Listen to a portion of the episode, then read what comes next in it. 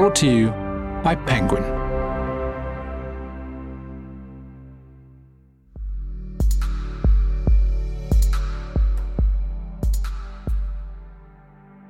when life does take us to these difficult central points, this centripetal force that pulls us to the middle, and things are difficult, we do tend to feel we're most alone and we're isolated or we failed or whatever that is. It's a very normally quite a lonely place. But the point is, that's life doing its thing, which means we are at that moment experiencing the weight of life, like the, the actual heft of life itself. Hello, and welcome to the award winning Penguin podcast with me, Isy Suttie. Each week on the show, we ask an author to allow us a peek behind the curtain and to lay bare their processes, their habits, and what drives them in their work. Our guest is also invited to bring with them a selection of objects that have influenced them or their writing in some way. And then we'll delve a little deeper into why, in this case, a camera, a paintbrush, and a raffish cloak have had such an impact on their work. In the hot seat today is a man who, since his TV debut in 2000, has entertained the nation with his heady mix of illusions, mentalism, and jaw dropping live stunts. On television, he has predicted the lottery results, played Russian roulette, and convinced members of the public to commit robberies and possibly worse whilst under his tutelage. On stage, he's electrified audiences on both sides of the Atlantic, picking up two prestigious Olivier Awards for entertainment for his 2012 show Svengali. He's also a successful author. His 2017 philosophical anti self help self help book, Happy, was an international bestseller, and now he's back with a book of secrets, which aims to help us find solace in a stubborn world. Described by GQ magazine as the only man who can really pull off a goatee and a black shirt combo, it gives me great pleasure to welcome to the Penguin podcast, Derren Brown. Hello. Hello, God, an amazing introduction. None of that sits well with the cardigan that I'm wearing, which only you can see. Well, um, actually, um, I loved your book, by the way, which I will come on oh, to wow. in a minute. But um, I also loved the mention of knitwear because I am an absolute knitwear fanatic and I hoped you might be wearing a cardigan today. I have so many cardigans. Although this is the favourite. Although what I have realised, and I didn't realise we'd be talking about this so soon, is that I think I think this smells a little bit, and I've just realised this before starting the podcast. But yeah, I do. It's maybe it's turning fifty. Um, maybe I've just moved to the country, and I think the nanosecond you arrive in the country, the moment you leave the M25, you stop caring what you look like. Do you knit? I don't knit. No, I don't knit. That'd be a, it's, a, it's a, a great place to admit that I did, but no, I don't. I I don't knit. It's socks as well. It's like good. I've actually got some alpaca socks, which I, I found. They're actually not great. They're not as good as they as they sound. But she said you don't need to wash them. she said in the oh, shop. Really? No, you don't need to wash them every time. Just air them. And um, I'm not painting a very pleasant picture of myself. I realise a woolly, stinky uh, older man. Um, I really did absolutely love the book and I found that though I read it on a long train journey and I found myself stopping and thinking about bits. It certainly wasn't something that I could just read. I thought it was really funny and really moving and honest. That's amazing to hear because you are only the, I think, the second person I know who's actually read it. The second, like, the second person to say that they've read it. So that's like I'm, I'm at that. As I'm sure you know that very vulnerable, sensitive stage of uh, caring very much about what people think. So thank you, uh, thank you. That's nice to that's nice to know. It's a weird thing, isn't it? I'm a stand up, so I'm used to testing ideas out really quickly. And one thing I found really hard was just sitting in a room and writing, then showing my editor after months. Did, did you find the same? All the other stuff I do with stage shows and TV, there's always a team of us involved. There's a director, there's an editor, there's you know whatever. There's a um, you always feel by the time it's put out there, it's it's the best version of what it is because there's a you know a consensus from people that are working on it. Whereas it just isn't like that with the book. I guess unless you're having something ghost written, it is just blah. It's just what you think, and um, hopefully you've got a, a, a, great editor. But of course, you know you never you never know. I feel like I've got a great editor. Uh, this is the first book she's worked with me on, so it's a, it's I presume so. But even if she was the best editor in the world, if I was writing rubbish, that wouldn't really, you know, make it great. So there's a sort of a definite sort of vulnerability to it, to it, which I don't have with other things. It's harder to judge. So that's always, you know, with Happy, I was worried, would it seem like I was overreaching a bit, you know, talking about Stoic philosophy and things that nothing to do with magic or whatever you want to call it. The fact that it went down well was a sort of was encouraging. Um, and of course, once you've done it, you must have this as well. When you've when you've written it, you're then into the weird world of having to promote it, which you're sort of the whole point is writing it. That's the whole joy of it is is, is writing it. It's that process. I sort of had this weird mix of caring very much what people think, at least for the first bit, and also not caring about it at all once it's once it's done. Sort of can't really remember anything anything I've written. Um, when you've made something, you put so much care into it and so much vulnerability. It can be hard to know how to view it, and it's almost possible to view it as lots of things at the same time. It's still part of you, the book, but it's also not part of you because people will have their own ways of reading it and their own stories essentially when they do read it. Yeah, totally. And they may just prefer a previous book, and that may be how they express it. I preferred whatever. I found that with stage shows as well. Like, I always love the stage show I'm doing at the time the best. And I kind of have to because I've got to go out and do it every night. But, of course, it's very normal for other people to still enjoy it, but come away going, I preferred so and so. I think so and so had a better whatever. That's hard as well. That's perfect. Like a very reasonable thing. It makes no sense for everybody to also prefer that final project you've just done. Uh, and of course, they're going to make comparisons. So, yeah, I mean, it's. Um, I try and take the sort of stoic move, I guess, of of just separating myself from uh, from all of that. I try not to because in the old days, you just you know you wouldn't read reviews, but nowadays, how do you how do you avoid coming across on social media what people think of it? And they're not they're not going to express that with whatever filter a, a, critic might even use. It's just going to be expressed in the worst in the worst possible way. I think of social media like reading people's diaries, and I think I think if you the horrible things that people may say. They might write in their diary, but and, and if you read something horrible about yourself, or, or if you were eavesdropping, you know, and heard someone talking about you, the sort of horror horribleness of it would be mitigated by the fact you know you're not supposed to be reading it. So I kind of uh, or listening. So I kind of try and treat it like that and don't read what people say about me because I think about it like it's I'm reading their diaries, even though of course it's public. And um, you spoke about a lonely night when you were performing on Broadway, and you, I think you spoke about the circuit of kind of checking various social media things or checking your emails and going around. You throw in the news, the news app, chuck that in as well. Yes, um, and it is. But this is the point, isn't it? So we live in a culture, and I suppose both happy and but, but also this book, are a response to the idea that we can make the universe bend to our wishes. You know that mm. that sort of whether we buy into you know the the secret or the law of attraction or just the general optimistic American mode of if you set your goals enough and if you believe in yourself enough, then you can get life to bend the way that you that you want it to. Um, I mean, it sounds very plausible, and because and who wouldn't be you know want want to be optimistic? But it's the same model that I noticed uh, faith healers use when they and I've done a lot of faith healing on stage, and I've, I've, spent a lot of time sort of immersed in it. So that thing where you tell people to throw their pills away and and have faith in the fact that the healing has happened. Now, there's no magic to it. You can very easily create the feeling for somebody 10 minutes on stage with lots of adrenaline and the surprise and shock of it all that the symptoms have gone and the pain has gone. You know, adrenaline is a painkiller. It's not hard to create that thing on stage for a bit, even though that looks amazing and impossible, but it isn't that hard so clearly things are going to return, right? People are going to go away and the, the symptoms are going to, most of the time, are going to kick back. Occasionally it is enough. If something, the psychological component of that particular suffering was enough, it can genuinely shift, but nothing's actually happening within a person, right? As in, if you x ray before and after, clearly nothing's changed. But anyway, um, for most people, they're going to go away and the symptoms are going to return. So they're told to have faith and that's it, to throw your pills away. And if it does return, it's because you didn't have enough faith. You did not believe in this enough.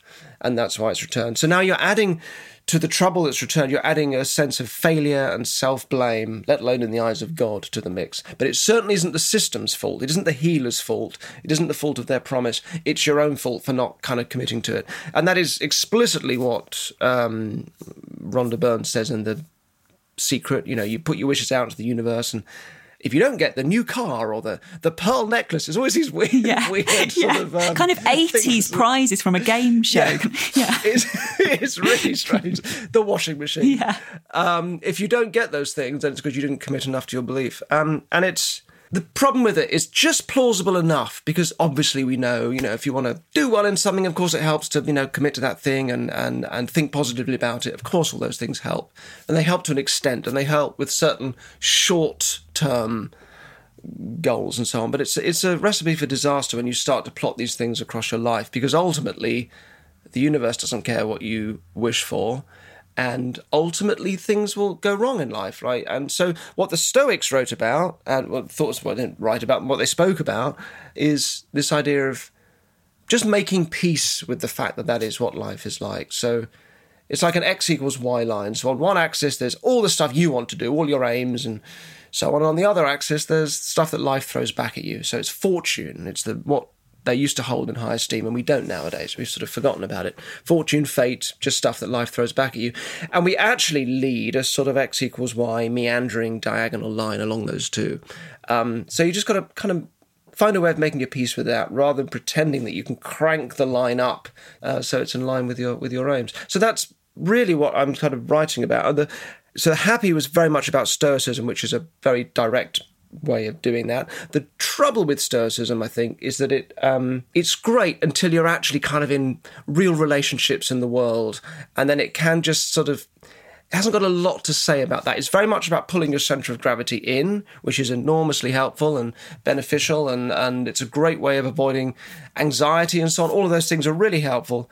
But there's a little thing that it sort of misses, which is, you know, our sense of self isn't as isolated and drawn in as we might like to to think. You know, a couple of thousand years of Western thought have made us settle into that idea quite comfortably, but actually, it's our self is something that extends out into the world and is changes depending who we're with, and it's a, a very fluid thing. And I so this this book is a kind of a continuation of the thought, but very much not stoic thought. It's a bit more geared towards connection and compassion and so on. Well, let's go to your first object, which is a cloak that I, I love the sound of this um, that you used to wear in your twenties. Yeah, so it might help first of all to understand that I was a closeted homosexual. That might this might just provide a sort of framework for understanding this, and I think there's a uh, there is a seed of truth in that kind of hopefully outmoded pastiche of the gay man being, you know, the, the hairdresser or the, the actor or the fashionista or the interior designer. Those are all about dazzling surfaces. And I think if you've grown up feeling any kind of shame about what's inside, you do get very good at dazzling surfaces that deflect people from that awkward discussion you don't you don't want to have. So I think there's a there is sort of a grain of truth in it. So that, that, that was probably part of it. I think I thought I looked like a sort of philosopher poet. I think I probably looked like a, a sort of female leisure pirate. I had so it was big, big balloony trousers, juggler's boots, and then I had quite long hair. I think I had a drop earring at one point, and this cloak, and it was a cloak that a friend gave me. I used to ponce around in it. I don't, I don't think there's a better word for it. I used to ponce around in this. But I was very self conscious, and I think it is a bit excruciating thinking back on it, but also it's such a chunk of my kind of life. Um, and I remember the first time I really stopped wearing that sort of thing, and how sort of liberating that that was. Um, what was it that made you stop wearing it? Do you think? Remember my so start of uni, it was very colourful stuff. It was like tie dye stuff. Then it went to the cloak and everything, which was black on white, or just sort of wasn't hugely colourful, but it was still clearly very odd. I think I just eventually grew out of it. I, it was probably maybe starting to do the TV and, and all of that I can only, I mean, that would have been very odd if I was walking around like that in real life and also being that guy on TV. That was 30 when the TV started. So I must have, I must have sort of let that go. I don't really know. I think we do just grow out of these things, don't we? And I think you must look back on anything you've, I mean, I look back on anything from 10 minutes ago and find it oh, embarrassing. Yes, just... I mean, completely. I think you say in the book that you used to put the cloak on and go to a cave and read Nietzsche. Yes, I did. Yeah. I did. So I was very similar at drama school. I got really into existentialism and read a lot of Sartre and plays by Ionesco. And I used to write poetry about the plays and stuff directly after reading them. I mean, honestly, I can't, I can barely bear to read it now. But in a way, I think I understood what they were saying more purely than I would now with two young kids and kind of my brain full of a lot more stuff. I think it's very easy, isn't it, to look back and think, God, I was such a dick. I didn't. But actually, mm. I think there is some value in having that time to devote to trying to understand the world. Exactly. I think there's two things. I think there's, cert- there's first of all, there is value in looking back and thinking what a dick I was because that is sort of part of growing up. And if we didn't do that, we wouldn't be growing, I guess. But also that kind of maybe that is the time in our life when we're most engaged with the big stuff that matters. And then after that, it's harder to engage with big stuff that matters because you know there's less time for it and so on. And and also the you know the age now of social media when signaling is such a a big thing, and you know signaling to your in group and feeling part of your in group is a much bigger thing than it was for me then. I don't know how old you were, but certainly that wasn't the equivalent of that. But there was still a lot of wanting to signal to the world your kind of intellectual, you know, whatever. Um, so there's a lot of you know obviously all that feels a bit silly looking back but maybe I, I, think there's a there's a lot to be said for that. And even as I say in the, in the book the feel, feelings of anxiety and sort of pointlessness and a sense of the thinness of everything I think those are important messages. It's like it's something is something's just speaking to us through the normal distracting thickness of experience and sort of going you know just engage with this. It's you know it's it's it is important. Um, it's about that's and that's sort of about letting anxiety sit, which is again it's the opposite of like a stoic thought of like how to always avoid anxiety. But then you can end up with an anxiety about anxiety, you know, and then part of the the difficulty of, of suffering from anxiety, which I don't, I'm probably the opposite, but I know a lot of people that do, is you do become anxious about the very fact that you're anxious. You know, panic attacks famously are sort of, you know, you're because in a cycle you've, of. Yes, you've yeah. tried to push it down. Yeah, exactly. And you're, yeah. But certainly, even if you don't particularly suffer from anxiety, there's a real thing in relationships where you, things happen and you feel bad about whatever's going, but then you feel bad about the fact that you feel bad, like you shouldn't be, like you should be feeling good because you're in a relationship. So you're adding that level to stuff that's already making you feel bad. Uh, so there was a lot to be said for letting these, letting anxieties sit and just giving them a comfortable place and not always feeling like we have to, to run from them. Yes. Let's move to your next object, uh, which is a mug, not just any mug, though. I know this is very special to you. Um, could you describe what's on the mug and then tell us what's normally in it? Uh, it's my favourite mug, although there have been three of them because I kept well because I was using them all the time, so they kept breaking. It's my playbill mug. So it's uh, I got it when I was playing this uh, New York theatre in um, 2019, just over into 20. So it was it was kind of just before Broadway shut down for you know the pandemic, and it's uh, it's just it's a so it's a nice mug. It's like a big because it's American, so it's a like a giant mug. Um, probably not designed for Earl Grey, but that's what it gets. And it's got the Playbill logo across the front. It's quite a handsome thing. It's yellow and black, and it's nice. But I chose it because, like most of my time now, most of the stuff I enjoy is writing and is reading and things that don't really lend themselves to objects I could offer. So it's just something I associate with that that world for me. Um, yeah, I broke it, and then and I got I had to order a new one, and then that one broke in the house move. So I'm now on my third one. I ordered two just so I was now covered, which feels a cheat because now it feels like it's not the special object because there there are two of them. And that's confusing, but it represents to me writing and I love the fact that you talk in the book so much about where you are and in various cafes near Broadway where you're performing and really stayed with me as a reader and I, I found it quite important to know where you were writing. Um, did you kind of make a conscious decision to say that you were in this particular cafe and you were observing this passerby, or did you happen to be there and think, oh, actually, I'm going to write about that woman I can see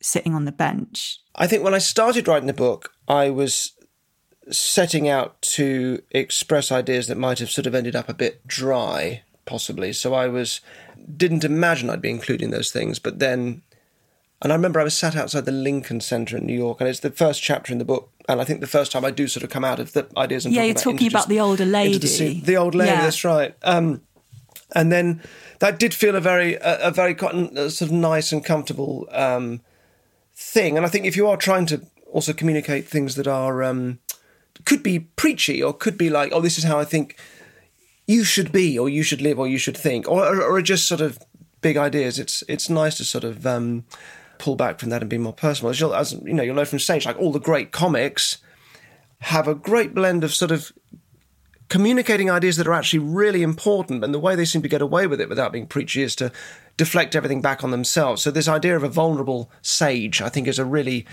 a really helpful thing. I've certainly tried to incorporate that in when I do stage shows. Like I do talk about ideas, but how you if you need to balance that with somehow making yourself vulnerable, which is difficult and counterintuitive if you're a magician, which is normally like you know you're playing a, a god character, which is then not very interesting dramatically. Like there's, I think that whole that whole world is really interesting to try and uh, and get right. So yeah, it is something I did do in the book, and I was spending most of my days out there in cafes uh, writing it. I sort of wrote it across the whole lockdown. So it started before lockdown when I was out there. Then lockdown happens, which ended up being a sort of convenient play out of the ideas that I was talking about. Because the, the I wanted to write, I suppose, in essence, about the fact that the, the when life does take us to these difficult central points, this centripetal force that pulls us to the middle, and things are difficult, we do tend to feel we're most alone and we're isolated or we failed or whatever that is. It's a very normally quite a lonely place. But the point is, that's life doing its thing, which means we are at that moment experiencing the weight of life, like the, the actual heft of life itself, which means we're most connected. Like we're just experiencing what it is to be human. So we're actually at our most connected to other people. It just doesn't feel like that at yeah. the time. And the key to it, which I write about, is I think to understand the, the, the importance of, of, of, melancholy and to give that its place. Yeah, to me, it felt like melancholy is an active state because it involves yearning, it involves a chink of hope, and it involves connection, crucially. What I'd love to know is what you would say about how someone could convert feeling alone, depressed, isolated into melancholy, which is such a different mode of being. Is it just the realization that you are a human being and there are others who feel the same. Well, I think that is a big that is a big part of it. There's the idea that this is something that's that's shared. So, it, and that brings with it a mode of understanding this sort of x equals y diagonal thing, and just sort of living that. And all, all you're doing is taking the sting out of it from a sort of inward turn sadness or sense of tragedy to a sense oh no life is sort of inherently tragic. It does have that sort of note to it. Not in a dreary pessimistic way but just in a kind of realistic way. And then understanding this is now this is actually the kind of this is the real um, human experience. Uh, but also how you let the parts of yourself sit comfortably and and I mean the uncomfortable parts of yourself as you let as you let them sit more comfortably it seems to reflect how we let other people sit comfortably as themselves. Right? So this idea of the other.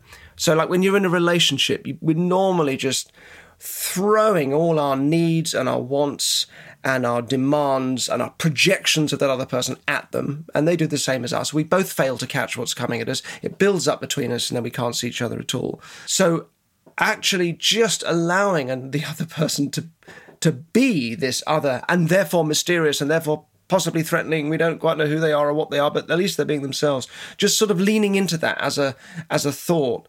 There's a parallel. I think all these things, how they work outside, have parallels inside, and and the parallel is how we let sides of ourselves that we would otherwise, you know, banish um, well, let's move on to your next object. Um, this is uh, quite interesting to me because I, I don't own one. Um, your next object is a camera. Ah.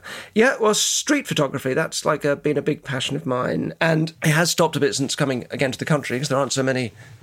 Well, there are streets, but there aren't so many kind of. It's quite an urban thing, I guess. But I, it's a very lovely thing to do on tour. So when I start doing that, it'll be a um, a great thing to have have with me. It's so I've got a little Leica thing. It's a beautiful camera, and it turns out I think that the important thing with cameras is nothing to do with the spec that you know they try to entice us with. It's just how much of a lovely object it is, how much you enjoy having the thing with you, because you need to have it with you all the time if you're going to take pictures of things. Otherwise, you're stuck.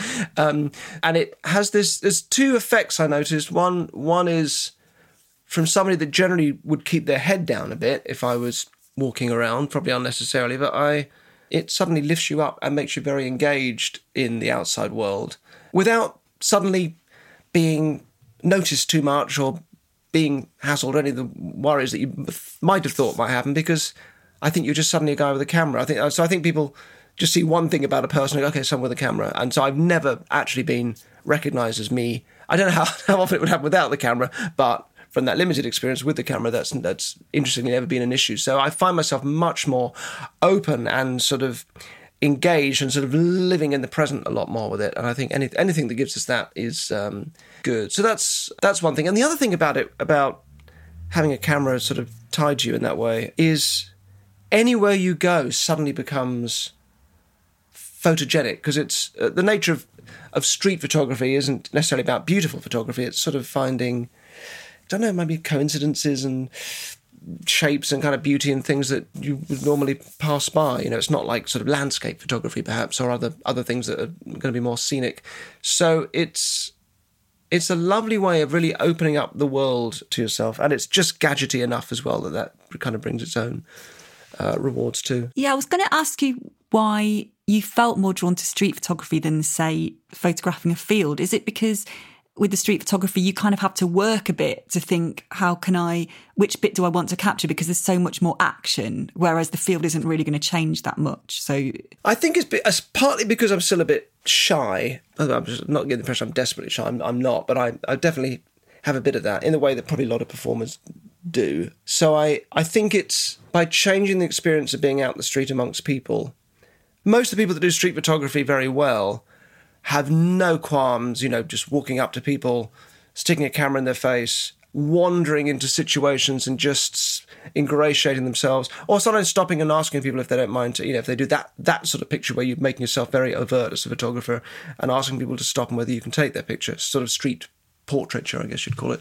Um, and I find all of that so uh, hard. There's a challenge with it to do it and do it properly, which is um, there's that nice idea, which again is a bit like the x equals y diagonal. I've, I find that idea comes up in so many different forms. So, like Freud, for example, when he invented talking therapy, it wasn't to make people happy. He said it was to restore natural unhappiness and to get rid of unnatural unhappiness. But life is basically unhappy a lot of the time. So you're just trying to get to a, that natural state of sort of unhappiness. It's, it's interesting.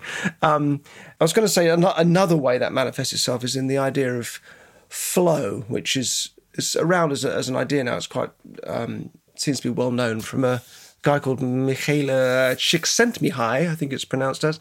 Whatever you do, whether it's surfing or playing chess or painting or photography or stand up or perform, whatever, it's when the challenges roughly meet your skills, that you have this sort of zone experience. And it may not necessarily be happiness, but you feel you're sort of at your best. You're doing your best thing. Regardless of what the thing is, there seem to be shared qualities like losing any sense of time. And the mindset is sort of is similar. But if you're if the challenges outweigh your skills, you're going to get anxious. And if your skills outweigh the challenges, you're going to, you're going to get bored.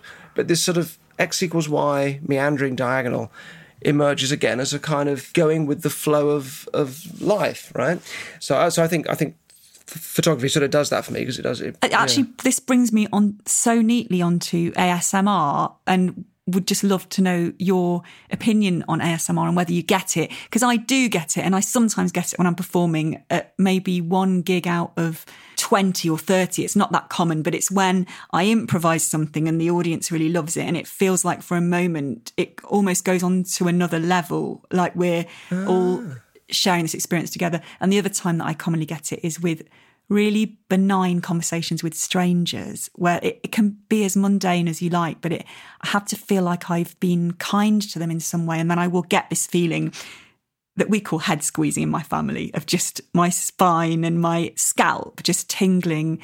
But I would l- just love to know if, if you get it and if you have any opinions on it. And I'm sure you induce it in people as well, because I get it in reveals as, as well. I get it on stage when something's revealed. Oh, that's interesting. Yes, gosh, I've never really thought about it like that. I think, I think the power of a sort of fellow feeling is enormous and kind of, it doesn't quite get the, um, you know, the PR it, it deserves.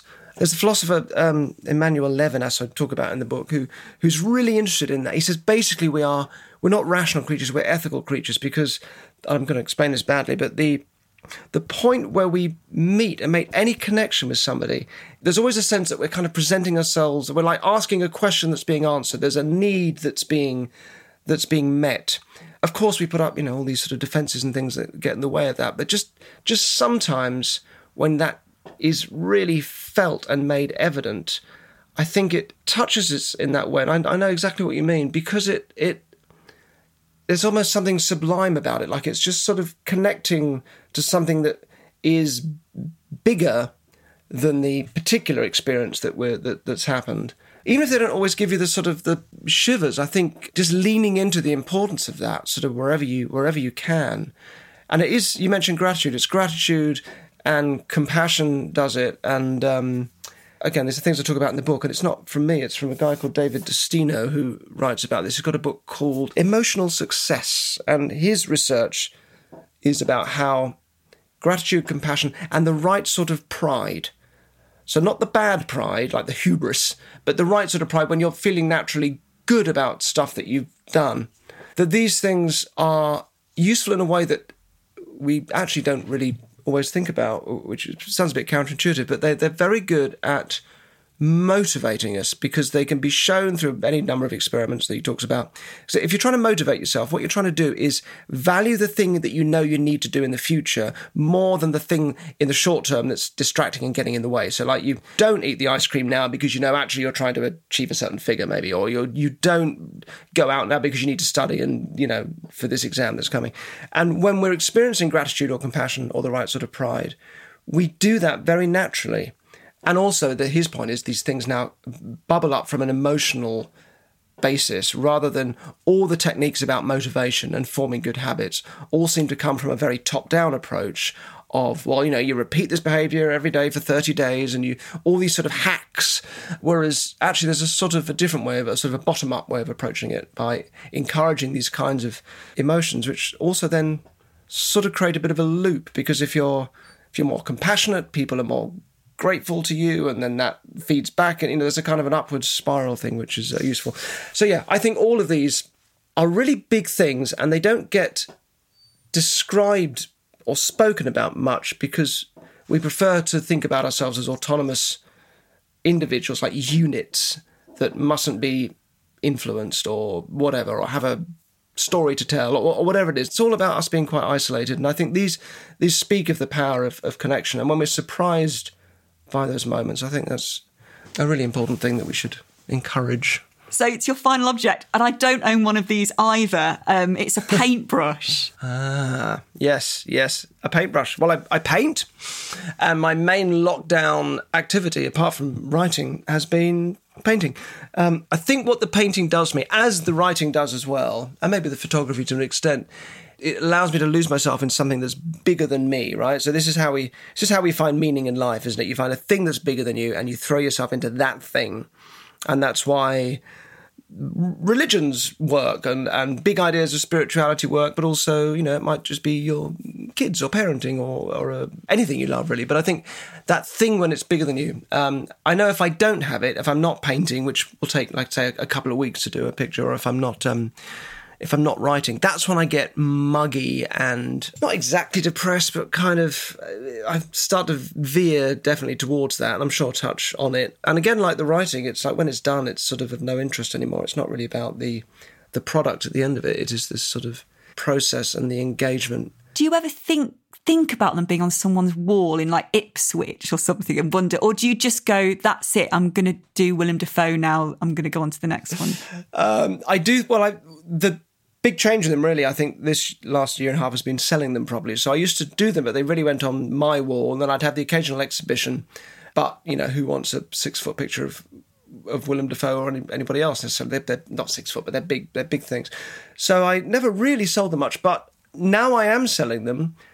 It's very liberating because otherwise, you know, they're just sitting in storage or taking up wall space. So now it's really, it's really lovely thinking I'm doing this thing and then it goes and it exists somewhere else with somebody who is you know going to enjoy looking at it more than I would because it, it would just be just be put away. So yeah, it's a it's a new it's a new thing, and it's uh, so it's different from book writing because the the object is gone. You know, the thing you've created has, has sort of gone. But it, it yeah, it highlights the importance, I think, of all of these things. It is the process that you need to. That's the, the thing. It's the doing it. That's all that matters. So the moment it's done, I'm very happily onto the onto the next one. But yeah, it's it is lovely. Uh, whether it's Ipswich or or, or um, wherever. There's a guy in Scotland has loads. Like I have a oh, I have really? a proper collector. Yeah. Um, so thank you if you're listening. That's uh, that's much. That's that's like amazing to think that somebody's now collecting my pieces we're going to have to finish in a minute. I, do you know what I wanted to ask you? You know, when you say that when you're at the end of your life, it's really important to look back. What you essentially say to me is you will automatically remember your parents, your siblings, your lover, probably the most important previous lovers, and your best friends. But give a moment to think about the grocer, the taxi driver, perhaps the school teacher who your kid only had for six months or and that bit made me cry. I don't know why. And this morning when I did the school run, I thought the woman who stands at the school gate, I don't know her name. I don't know if she's a teacher. She obviously works at the school unless she just likes going to say goodbye to parents at school gates. Like, I looked upon her in a different way because of that bit of the book. And I thought, you are an important aspect of my life. And there are probably people we'd rather not see. And actually, you do say the neighbour you duck into the shops to avoid something. I just loved that bit. And I wondered if, how long have you thought that? Is that something that, that you've held for a long time? Or when you were writing the book, did you realise that? And who is the least important important person in your life? I'm interested to know. Well, I, okay, so it's it was a specific. It's a lesson from the end of life, but it's definitely something for the present, not not a kind of oh, just before you die, remember what you read in this book and do that. So it, I, I was thinking about somebody that worked with me slash for me, sort of part of this little sort of team of people that mean I don't have to think about all the things I'd be terrible at doing. I can just do the fun stuff. And this guy's annoying. Like he'd always been someone that sort of annoyed me a bit. And I was thinking about him, and then I sort of just did this little mental shift, which will sound really obvious because to anybody else, because I imagine how annoying it must sound even to have a team, let alone find any of them annoying, just how immediately upsetting and revolting that must sound coming out of my mouth. But I just had this thought of, oh, what, what am I talking about? Like this guy has worked with me for a chunk of time, and probably will for a, a bit longer, and even if I find him a bit annoying, like his he's the guy that was like in my life doing that, right? So he was sort of someone that was sort of around in my life for a chunk of time. And that just made me think about him a little bit sort of differently, a bit more affectionately. And then the same thought just started to expand out to, oh, there's all these other people as well that I kind of work with, or just people I see every day that when it's people you're fond of, it's sort of easy to think fondly of them. So I was particularly thinking about people I wasn't particularly fond of, right down to people that found downright annoying. And there will come a point, perhaps, you know, if we have this experience of sort of realizing our life's going to end soon, of going, oh God, that was that was them. That was all the people that populated my life. And it's for me is a really big thought because it not only applies to all the people that you don't like now, and maybe you can find a, diff- a, a sort of an affection for because they're all the people that are shaping you from day to day and giving you your your particular experience of the world and life as you go through it. They are comprising that. But it also applies to the people that loomed too large, like people you fixated on, or celebrities that you got obsessed by, or people that you know you're ruminating over and you you said the wrong thing or you know the porn star you obsessed over right? like any, any number of people that lo- loom too large that they're kind of also brought down to size by this because ultimately they'll just be the people that populated your life. I'll take anything that lets me feel more affection. And also, it reminds you that you're alive now, and this is your life. Yeah, as you say, you don't do it on your deathbed. No, this is this is it happening now. Yeah, this is it. Finally, we like to ask our guests about a recent book that they loved, and I'd love to know what the last book was that you devoured in one sitting. Okay, it wasn't quite one sitting, but the I just recently finished Oliver Burkeman's book called 4,000 Weeks. And 4,000 weeks is the average human lifespan. So it's shorter than we think when we see it as, as 4,000 weeks. So Oliver Burkeman writes a lot about happiness and sort of well-being generally in the same sort of area that I find interesting. And he also wrote a lot as a columnist for The Guardian and is a lovely, very clear writer. And he's obviously tried a lot of sort of time management things in his life and found them all sort of um, none of them really seem to work. You can never get the work balance right. You can only ever clear your inbox or whatever temporarily before, you know, the more you clear an answer, the more people start replying back and everything. So all this this world of thinking of time as a resource that we have to master, he says is so misjudged. It comes from the industrial revolution when people started getting paid by the hour. Like when that started to happen, then time started to we, we saw it as something outside of ourselves that has to be used efficiently. Whereas, of course, time is time is just the medium through which life unfolds. And if we can make peace with the fact that we're never going to master it because it isn't a resource to master, then there's a liberating aspect to that because then we can just think about well, how do we how do we use this imperfect thing that we're never going to master most effectively uh, for ourselves, as opposed to just sort of other people's demands being, you know, pushed on us. And it extends into things like relationships too. You know, we we are never going to master this relationship. This person's never going to make us happy all the time, and we're never going to make them happy. We cause so much pain to the people that we we love as they do to us, and uh, there is something liberating in just accepting that that is the state of things, and then thinking, well, how is how might it be fulfilling? What can we lean into or think differently about? So yeah, it's um, it's a book very much, I suppose, in line um, with what we've been talking about, and it's uh, I thought it was terrific. So yeah, Oliver Burkeman, Four Thousand Weeks. Thank you so much. I've really, really enjoyed talking. Oh, it was such you. a treat. Thank you, Isy. Thank you very much indeed.